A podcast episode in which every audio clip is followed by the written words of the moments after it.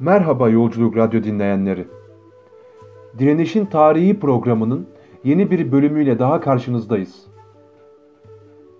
İkinci Paylaşım Savaşı'nın bitmesinin ardından tüm yeni sömürge ülkelerde faşizme ve emperyalizme karşı mücadele sınıflar mücadelesinin belirleyicisi olmuştu. Emperyalizmin boyundurluğu altındaki tüm ülkelerde emekçiler faşist baskı yasalarının ve faşist terörün karşısına dikilmiş, sömürü düzenine karşı ekmeği için onur mücadelesi vermiştir. Ülkemizde de 1960'lı yıllarda üniversite gençliğinin akademik demokratik üniversite mücadelesinde harlanan ve memleketin dört bir yanına taşan devrimci bir mücadele dinamiğini oluşturdu. Anadolu'nun her yerinde, şehirlerdeki işçi havzalarında, faşizmin her türlü engellemelerine rağmen direniş örgütlenmiş ve kararlı bir mücadele verilmiştir. Bugün 1970'li yıllardaki dinamik siyasal sürecin de etkisiyle birlikte memleketin dört bir yanına taşan direnişlerden biri olan Tarış direnişinden bahsedeceğiz. 12 Eylül açık faşizminin ayak seslerinin hissedildiği günlerde Tarış, emeğin kazanımlarının geriletilmesi gerekliliğinin bir sonucu olarak faşizmin boy hedefi olmuştur. Tarış direnişi sınıflar mücadelesinde iyi anlaşılması gereken müstesna bir yere sahiptir. Tarış direnişinden bahsetmeden önce biraz Tarış'ın kendisinden ve Tarış direnişini yaratan koşullardan bahsetmek istiyorum. 1910'ların ilk yarısından başlayan Tarış'ın oluşumu, incir üreticilerinin tekelleşmiş tefecilere karşı örgütlenmeleriyle şekillenmiştir. Egeli incir üreticileri 29 Ocak 1912'de Germencik'te, 4 Şubat 1912'de de Aydın'da gerçekleştirdikleri kongreler sonucunda Ege bölgesini kapsayacak bir tarım satış kooperatifinin temelini attılar. 1913 yılı sonunda alınan kararın 21 Ağustos 1915 tarihinde hayata geçirilmesi şansı bulundu. Ve Tarış Kooperatif Aydın İncir Müstahsilleri Anonim Şirketi adı altında hayata geçti. Tarış Türkiye'nin en eski, en büyük kooperatiflerinden birisiydi. Ege bölgesindeki üzüm, incir, zeytin, zeytinyağı ve pamuğu değerlendirmek için kurulan bu büyük kooperatifin o dönem Ege köylerinden 80 bin üyesi vardı. Buna karşılık yönetici kadrolar Sanayi Bakanlığı tarafından Burjuvazinin temsilcileri arasından atanıyordu. Büyük sermayedarlar iktidarla el ele Tarış'ı yönetiyordu. Tarış sahip olduğu sanayi işletmelerinin büyük istihdam kapasitelerinin yanı sıra tarımsal ürünlerin taban fiyatını belirleme gücü sayesinde siyasal iktidarların Ege bölgesindeki siyasal nabzı kontrol etmesine imkan sağlayan önemli bir araçtı. 70'lerin ortasına kadar milliyetçi cephe hükümetlerinin etki alanında olan tarış fabrikalarında MHP öncülüğünde kurulan Milliyetçi İşçi Sendikaları Konfederasyonu örgütlüydü. 1975 yılında milliyetçi cephe hükümetlerinin kurulmasından sonra devlet ve işveren destekli olarak bazı işyerlerine girmeyi başaran bu işçi düşmanı yapı sınıfa değil faşizme hizmet etmekteydi. Programın başında 70'li yıllarda durmaksızın yükselen toplumsal muhalefet ve devrimci hareketin varlığından söz etmiştik. Var olan bu hareketliliği pasifize etmek için oluşturulan birinci ve ikinci milliyetçi cephe hükümetleri için Tarış önemli bir hedefti. Bu yüzden milliyetçi cephe hükümetleri döneminde Tarış, faşist kadrolaşmanın önemli bir merkezi olmuştu.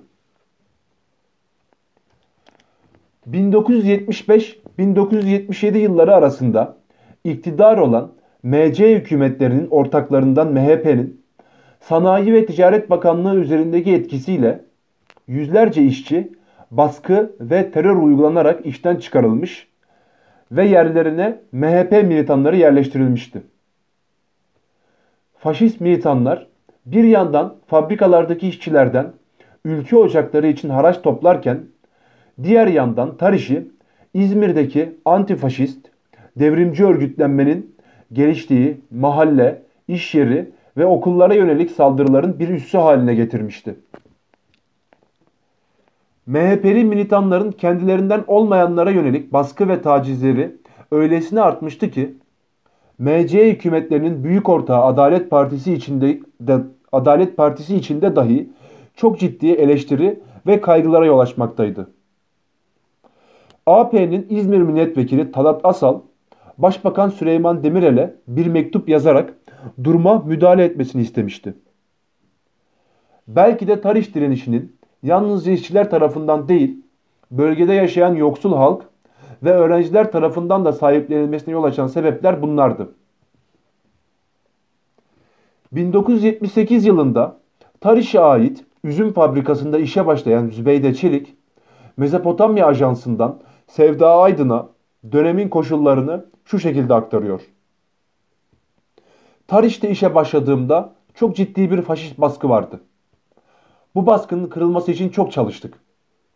Yıllardır faşist baskının altında işçilerde ciddi bir korku vardı. O zaman fabrikada etkili olan bu yapının işçiler üzerinde kurduğu baskı hakkında Zübeyde Çelik şunları söylüyordu. İşçinin mesaiye kalmama gibi bir hakkı yoktu. Her ay ülke ocaklarına aidat vermek ve oba başkanlarına bağış yatırmak zorundaydı. MHP'nin mitinglerine katılmak zorundalardı. Keyfi olarak kesilen ücretlerini sorgulama hakları yoktu. Öğle yemeğinde, menüde 3 öğün yemek yazarken sadece çorba verildiğinde diğer yemeklerin neden verilmediğini sorgulama hakları dahi yoktu. Bazı eylemlerde kullandık, kullandıkları silahlarını fabrikalarda çalışan kadınlara zorla taşıttırıyorlardı. Kadınlar özelinde daha ciddi, çirkin saldırılar da yaşanıyordu. Örneğin iki nolu üzüm işletmesinde bir kadının elinde Vatan Gazetesi gördükleri için kocasının gözünün önünde fabrikada kadına tecavüz etmişlerdi. Yıllarca orada çalışan insanlara bu kadar kötü muamele göstermişlerdi. Diğer yandan işletmelerde sürdürülen üretimin niteliğine uygun vasıflara sahip olmadıkları halde işe alınan faşist militanların üretim dışı faaliyetlerde bulunması nedeniyle Tariş tam bir iflasın eşiğine gelmişti.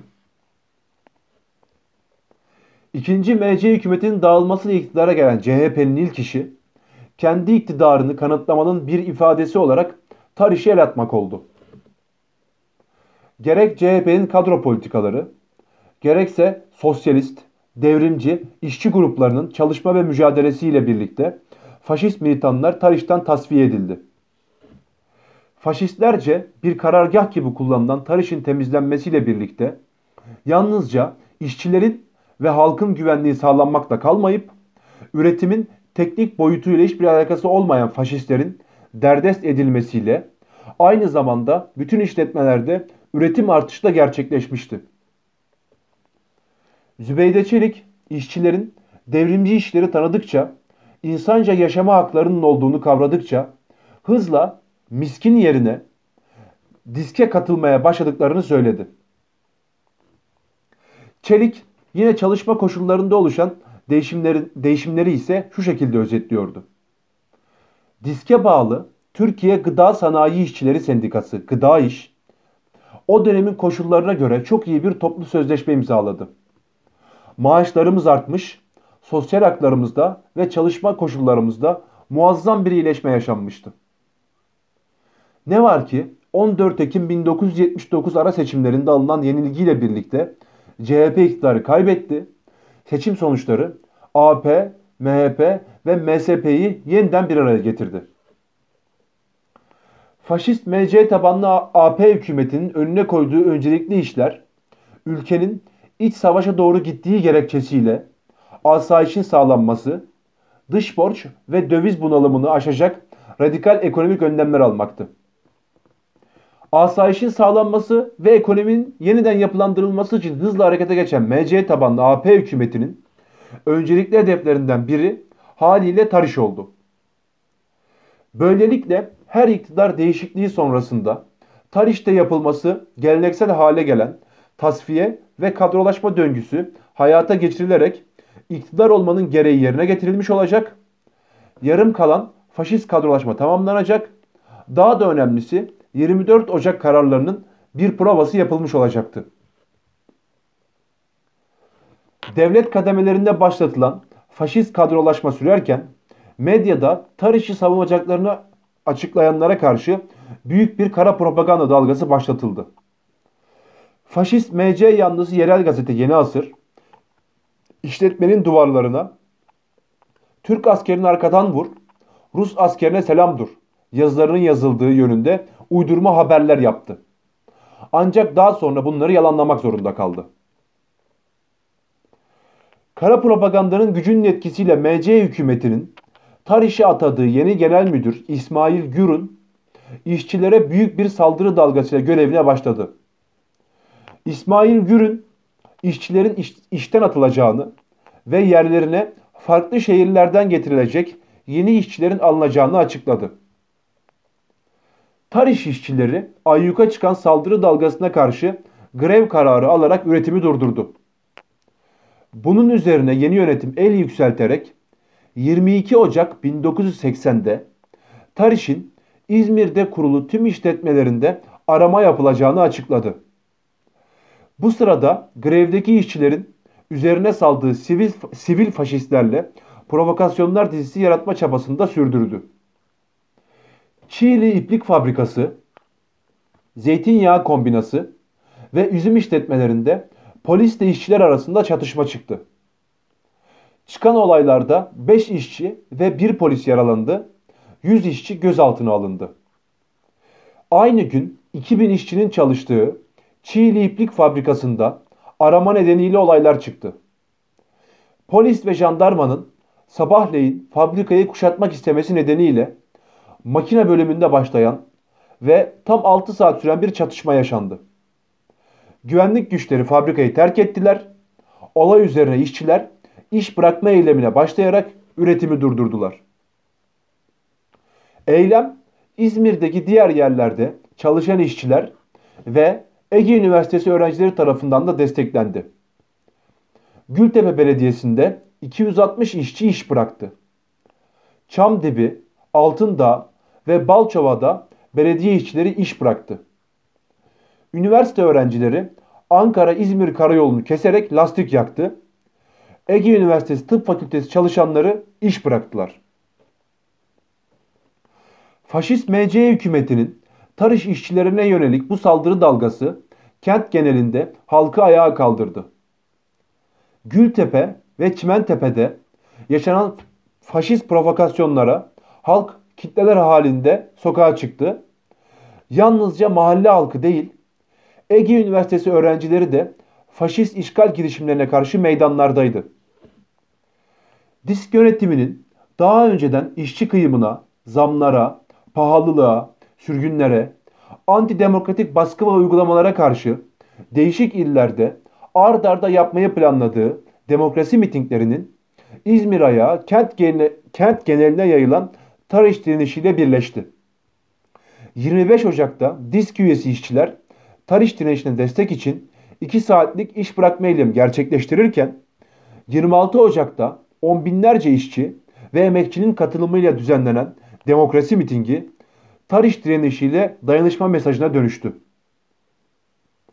Ancak daha sonra disk 30 Ocak tarihinde kendi kontrolünden çıktığı ve sert ve kanlı gelişmelerin yaşanacağı iddiasıyla direnişten çekildi.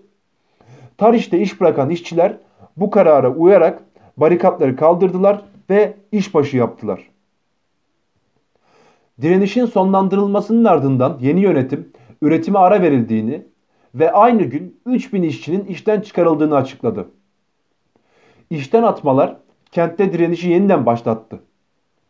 İşçiler aktif direnişlerini sürdürerek üretimi sürdüreceklerini ve fabrikadan çıkmayacaklarını açıkladılar. Tarihler 7 Şubat'ı gösterdiğinde polis yeniden fabrikalara girmeye çalıştı. Bu sırada Gültepe ve Çimentepe'de halk barikatların arkasında direniyordu. 7 Şubat'ta polis tekrar operasyon başlattı. Buna karşın işçiler barikatları yeniden kurup devlet güçlerinin işletmelere girmesini engellemeye çalıştı. Bir nolu üzüm işletmesinde 700 kadar işçi 3 saat kadar direndi. Çıkan çatışmalarda 17 güvenlik görevlisi ve 50 kadar işçi yaralandı. 600 kadar işçi de gözaltına alınarak Alsancak Stadyumuna kapatıldı. İşçilerin bu kararlı ve sert direnişine rağmen polis Çiğli İplik Fabrikası dışındaki tüm işletmeleri boşalttı. Hükümet, burjuvazi ve generaller, kısacası tüm egemenler kaygıyla gelişmeleri izlemekteydi. Zira direnen, kafa tutan, tarış işçileri ve onlarla dayanışma içinde olan İzmir halkı bütün Türkiye'ye kötü örnek olmaktaydı onlara göre. Nitekim Kenan Evren biz dış düşmanlarla değil iç düşmanlarla uğraşıyoruz diyerek egemenlerin ve ordumunu yönelimini belirledi. İş düşman yenilmeliydi. 14 Şubat'ta sabaha karşı 10 bine yakın asker ve polis helikopterlerle Çiğli İplik Fabrikası'na baskın düzenledi. Sonunda güvenlik güçleri fabrikaya girdi. Direnişteki 1500 işçi fabrikadan çıkarıldı. Özel olarak seçilen 270 işçi gözaltına alınarak Karşıyaka Stadyumuna götürüldü. Hürriyet gazetesi ertesi gün askerler tarışa girdi manşetini attı. Aynı gün diske bağlı sendikalar iki günlük greve çıktılar. Ancak grev süre dolmadan 15 Şubat günü öğlen saatinde bitirildi.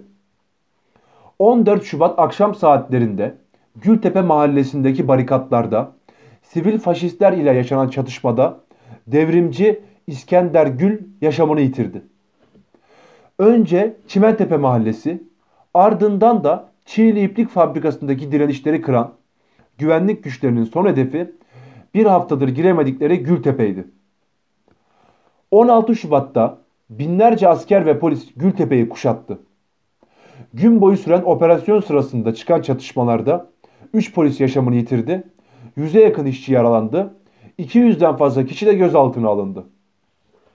Olaylardan sonra yüzlerce işçinin işine son verildi ve yerlerine MHP'li faşist militanlar dolduruldu. İşine geri alınmayarak dört çocuğu ve ailesiyle birlikte aç bırakılan Nesimi Çınar isimli işçi ise intihar etti. Direnişe katıldıkları gerekçesiyle 187 işçi hakkında dava açıldı. 135 işçiye önce 25 ay, 25'er ay ceza verildi. Daha sonra yeniden görülen dava sonucunda 4 işçi hakkında istenilen idam cezası ömür boyu hapse çevrildi. 19 işçiye ise 12 yıl ile 18 ay arasında değişen hapis cezaları verildi. Diğerleri ise beraat etti.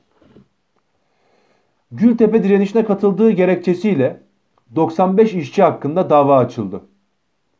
Yargılamalar sonucunda 3 kişiye idam, 6 kişiye ömür boyu hapis, 49 kişiye de 20 ile 1 yıl arasında değişen hapis cezaları verildi.